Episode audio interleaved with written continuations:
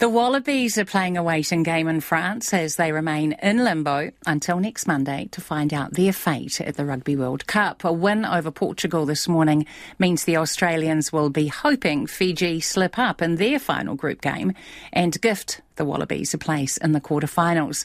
With some time on their hands, coach Eddie Jones has a few suggestions about what his players could do to help their cause. We're joined by sports reporter Felicity Reid. Kia ora, Felicity. Kia ora. So, uh, hmm, another post match clanger by Eddie Jones. Well, I'm not sure that Eddie Jones has got much to be happy about at this World Cup, but he was making some jokes in the post-match press conference after today's 34-14 bonus point win over Portugal.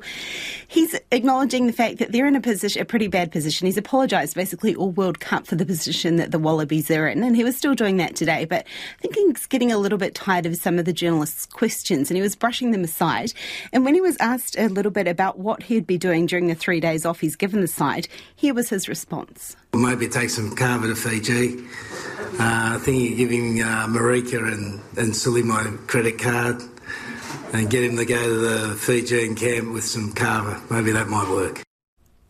So the two players that he mentioned there are Fiji born, so that was maybe why he was suggesting that they would fit quite seamlessly into the Fiji squad. There is no, I guess, suggestion as to actually what relationship those players have with the other players out of Fiji.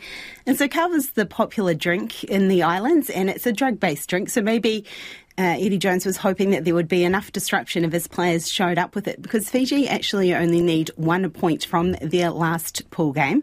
And then that would knock the Wallabies out and it would get the Fijian side through to another quarter final. So I don't know quite where Eddie Jones's mind was at, but maybe he's just clutching at straws and trying to find ways to keep him and his side in the competition. Indeed. Now, to gymnastics. American gymnast Simone Biles continues to impress in her return to competitive gymnastics. Amazing. She does. I mean, this is an athlete who was out for two years after you might remember she had to pull out of the last Olympic Games. She got that medical term that was a little bit the twisties, throws her off for her balance, but she seems to have found her form straight away again. She was at the World Champs. She became the first woman to land the Yurchenko double pike vault. So this is the highest scoring women's jump. She did this, and it was named after originally Natalia Yurchenko, and that was to do with the way that she approached the vault. So not actually what Biles did in her aerial part of that, but now this has been renamed Biles 2 for all of what Simone was able to do today. And so it was She's not the first one though, so as Biles 2 might suggest, but she's actually got five named after her. So it's two for floor exercise, two for vault, and one on the balance beam. So that's pretty impressive, isn't it? And she's had today her efforts helped to get the American team to the top in all around qualifying.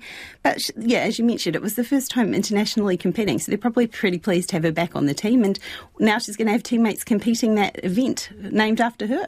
Oh, it's great to see her back. Thanks so much, Felicity.